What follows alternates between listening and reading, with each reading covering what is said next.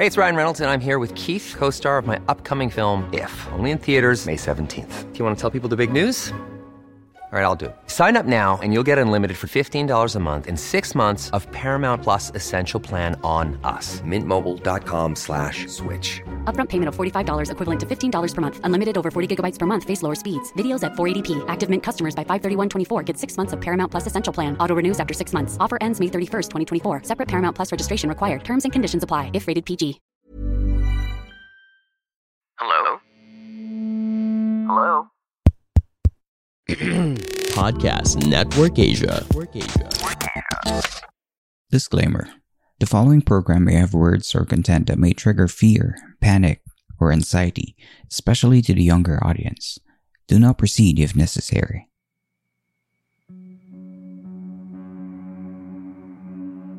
These are the stories that made it into our collective mind. Tales that were first heard of from far flung places and hushed whispers of the night. We dive deep into the mysteries and wonders that merge into the culture, history, and awareness of us Filipinos. Our campsite is a safe space and remains open to everyone who wants to listen and rest or just to escape momentarily away from your realities. I am the humble camp master, and this is the Philippine Campfire Stories. Tonight I will bring you over to the year of 1896, to the time when the island of Mapun in the province of Sulu was still known as Cagayan Sulu. Mapun was a small isolated island and was shrouded with mystery back then. It was said that Mapun was the chosen home of a bizarre kind of creature. Something like a cross between humans with their size and build, but with the wings and sharp vision of a bat. Tonight, let's talk about the Berbalangs of Sulu. The lone island of Mapun is located in the southwestern part of the Philippines in the Sulu Sea close to Sabah, Malaysia. Mapun is a volcanic island. There's an inactive volcano called Mount Nangoy near the Sapa Lake. According to the website Boarding Gate 101, the most popular tourist attraction in Mapun would be the three greater lakes on the west part of the island. Legend says that the three lakes were once volcanoes that erupted together. The first two, Danau and Singuang, became freshwater crater lakes, now quite inaccessible and infested with crocodiles. And the third lake, Horata, empties out to the Horata Bay. The island has plenty of undiscovered falls, natural springs, inland marshes, hidden white sand beaches, and rock cliffs. There are also islets near the island where the turtles are being raised. It's like a hidden tropical paradise made for the movies. Today, it takes at least 13 hours to get there by boat if you're coming from Zamboanga City. It is the perfect hideout for something that doesn't want to be found. But the world eventually came. An anthropologist and British Navy lieutenant by the name of Ethelbert Forbes Skertchly came to Cagayan Sulu to put the unknown territory into his charts, documenting the flora and fauna as well as the customs of the people living in the island. You may find his work written at the seemingly mundane paper called Journal of the Asiatic Society of Bengal, published in 1896. However, things turned more interesting when his accounts recall a hair-raising tale of the Berbalangs in Cagayan Sulu. During the time of Skertchly's visit to the island, there was a turmoil happening between the two chieftains of the land, Haji Mahomet and Haji Ibrahim. Each had a share of the island and was quarreling who would rule where, and all those petty human arguments that goes with that. But it came to Skertchly's attention that there is a part of the island that has no ruler and not one of the two chieftains dare to step foot on. This is the town of the Berbalangs. Upon asking the natives, Skertchly knew that the Berbalangs were described to be looking very much like normal human beings, but possessing large cat like eyes with vertical slits for pupils. It was said that there are moments when the Berbalangs need to eat human flesh, but most times they can sustain themselves with a diet of internal organs from those who are already buried. They raid the graves and rip out organs and discard the remainder of the body for other monsters to feed on. But it was a small island, and not many people die every day. This is where the conflict starts between the humans and the Berbalangs. To relieve themselves of their hunger, Berbalangs hunt by hiding themselves in the dark of night behind the thick jungle trees. When they are securely hidden, they would project part of themselves astrally to help them hunt. Their astral form is like a floating human head with terrifyingly glowing human eyes, and feet are placed where their ears should be. Locals will say that this form of their projection enchants a human mind and makes victim think distractions such as projecting an illusion to be near or in front of them when in fact the berbalang is far or just right behind them. A definite sign that a hunting berbalang is near is when you can hear wails and moans in the jungle, something that you won't hear from any other animal. Skertchly would describe it in his book as The berbalangs may be heard coming as they make a moaning noise which is loud at a distance and dies away to a feeble wail as they approach. When they are near you, the sound of their wings may be heard, and the flashing lights of their eyes can be seen like dancing fireflies in the dark. There are two things that can stand between you and death from a berbalang attack. Some are lucky to have found the first one, which is a coconut pearl or mutya ng. This is a gem that can be found inside a coconut. The mutya is believed to have the power to ward off these beasts, but the protection it renders is limited only to the person who got the mutya. It loses its power when the owner dies or if it's given to another person. So what will you do if you can't find a mutya of your own? There's one more way to give yourself protection against the berbalang. Get yourself a calamansi or the Philippine lime. When you put calamansi juice onto the graves of your loved ones, locals say that the berbalangs would leave that grave alone. When weapons are soaked in calamansi juice, they are also said to inflict damage to berbalangs. But the power of berbalang to cause confusion makes them difficult to defeat. Skertchly said, If you see the lights and hear the moaning in front of you, the wheel suddenly round and make a cut in the opposite direction. Upon hearing these fantastic stories, Skertchly took it upon himself to go to the Berbalang town to find out if it was real or not. It was no surprise that no one wanted to come with Skertchly when he was putting together a team. The only person he was able to convince was the chieftain's son named Matali. But Matali only agreed given some conditions to anoint some daggers with calamansi juice before they go into the jungle and find the town of Berbalang. It was already late afternoon when the two found themselves at the edge of the town. Matali realized that it was a fatal mission and he said that he will no longer proceed. Matali remained at the town's edge and chanted prayers for safety for Skertchly. He warned Skertchly that the Berbalangs are excellent tricksters. They may seem human and offer food as a welcoming gift, but the meat could be human flesh under a glamour spell. To know if the food isn't human or rotten, one must drop calamansi juice to reveal the spell. One bite, and you too will become a berbalang, doomed with a curse to haunt humans for your life.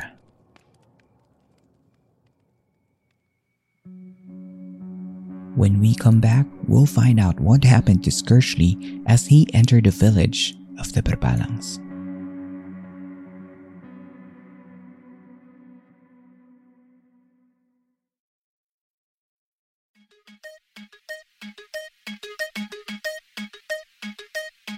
Hi, Stan C here. Just dropping by to let you know that I have my own podcast called On Deck with Stan C, where I interview iconic radio personalities as well as my friends in the radio industry. We talk about their origin stories, their most memorable on air moments, the radio industry in the digital age, and so much more. So, if you're a Radiohead, just like me, make sure to follow and subscribe to On Deck with Stan C, available on Spotify, Apple Podcasts, and wherever you get your podcast fix.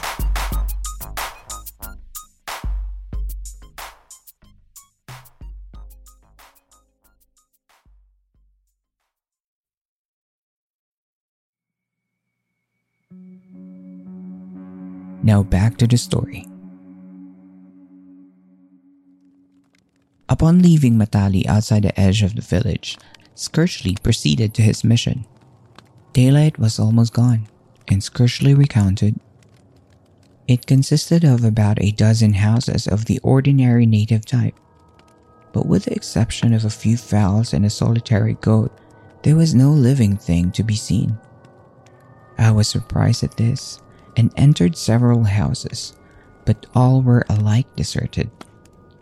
Everything was in perfect order.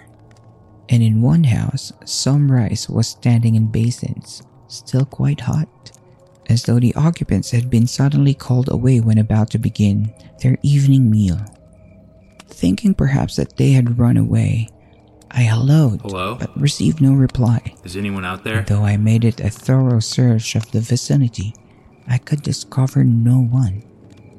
I returned to Matali, and on telling him of the deserted state of the village, he turned pale and implored me to come back at once as the Berbalangs were out, and it would be dangerous to return in the dark.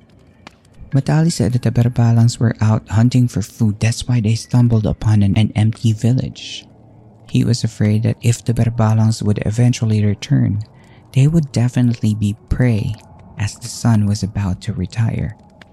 Fearing for their lives, Matali and Skertchly hurried far from the village. It was then when they heard of the curious moaning cutting through the sound of the night. The Berbalangs are here. The strange sound was getting fainter, almost distant, and barely audible. Matali said that means they are near and playing illusions on them. So they went in the tall cogon grass and hid.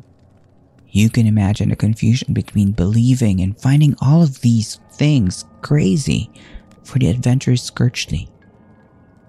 But they suddenly heard flapping wings. They saw a reddish glow of lights that were floating eerily. With this, the moans became louder and louder until it became fainter again. Matali begged for them to run.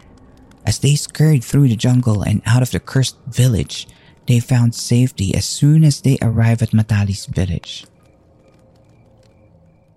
They passed by the home of a man named Hassan. It was here when they heard again the faint moans of the cursed creatures. That means the Berbalangs were around Hassan's house. Matali reassured Skertchly that Hassan possessed a mutya and that he would be safe against them.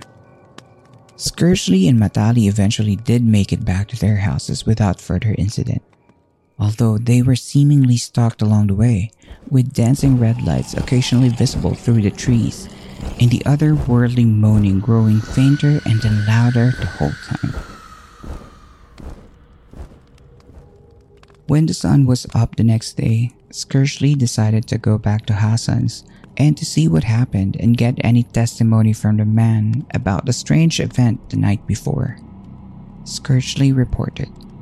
Shortly after daybreak, I started off alone, as I could get no one to accompany me, and in due course came to Hassan's house. There was no sign of anyone. About so I tried a door but found it fastened. I shouted several times, but no one answered.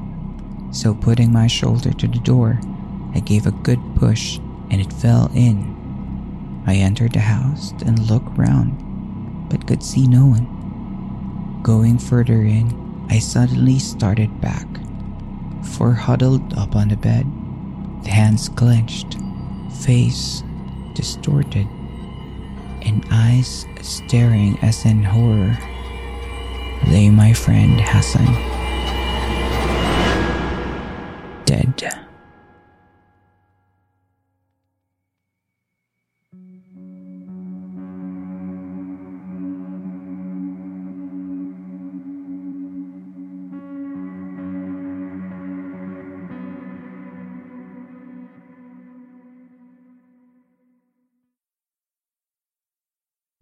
Do you get when you combine ghosts, a haunted house, deadly nightmares, and a Pinoy psycho with true crime? You get another killer season of The Last 24 Hours. This June, listen to five new stories of true crime in 12 episodes that will shock and scare. Available on Spotify, Apple Podcasts, and everywhere else you get your podcast fix.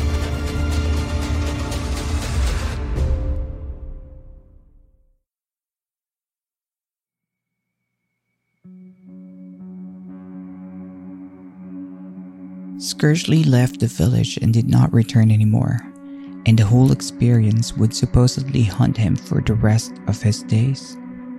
He wrote at the end of his paper, I have stated above the facts just as they occurred, and am quite unable to give any explanation of them.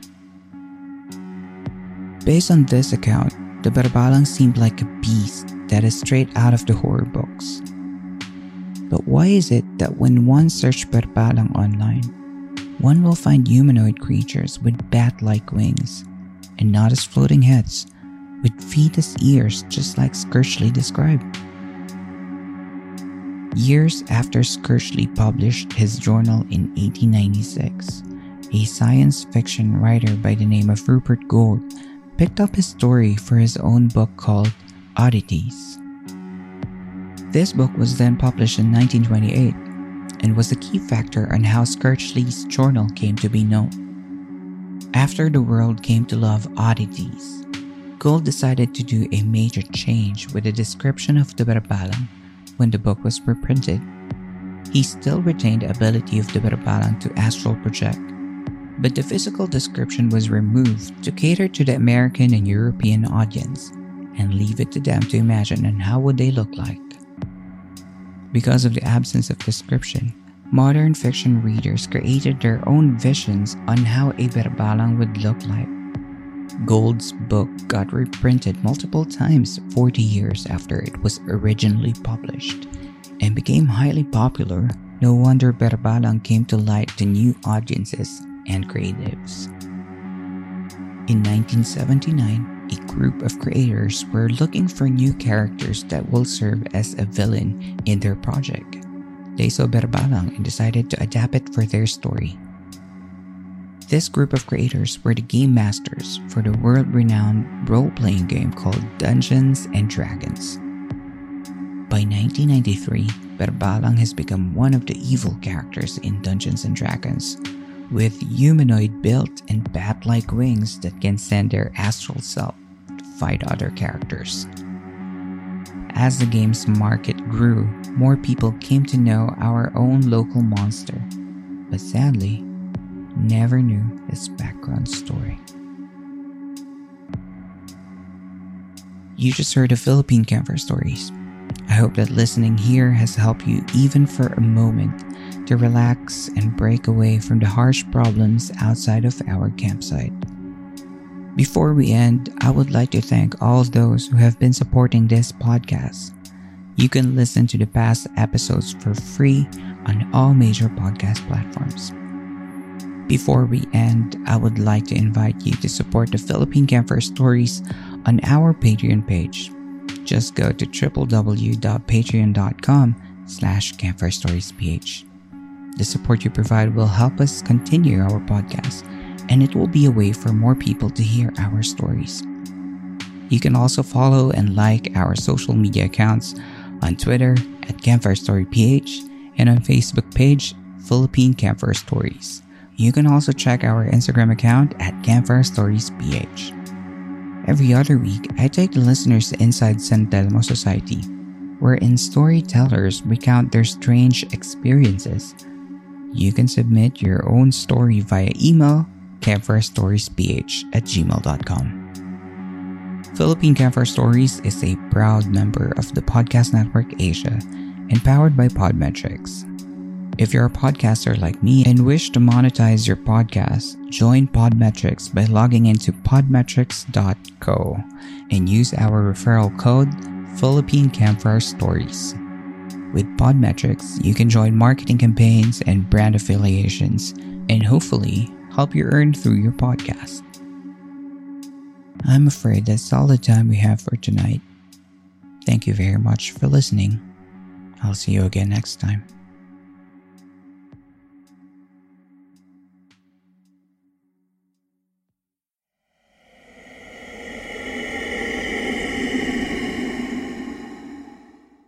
The views and opinions expressed by the podcast creators, hosts, and guests do not necessarily reflect the official policy and position of Podcast Network Asia. Any content provided by the people on the podcast are of their own opinion and are not intended to malign any religion, ethnic group, club, organization, company, individual, or anyone or anything.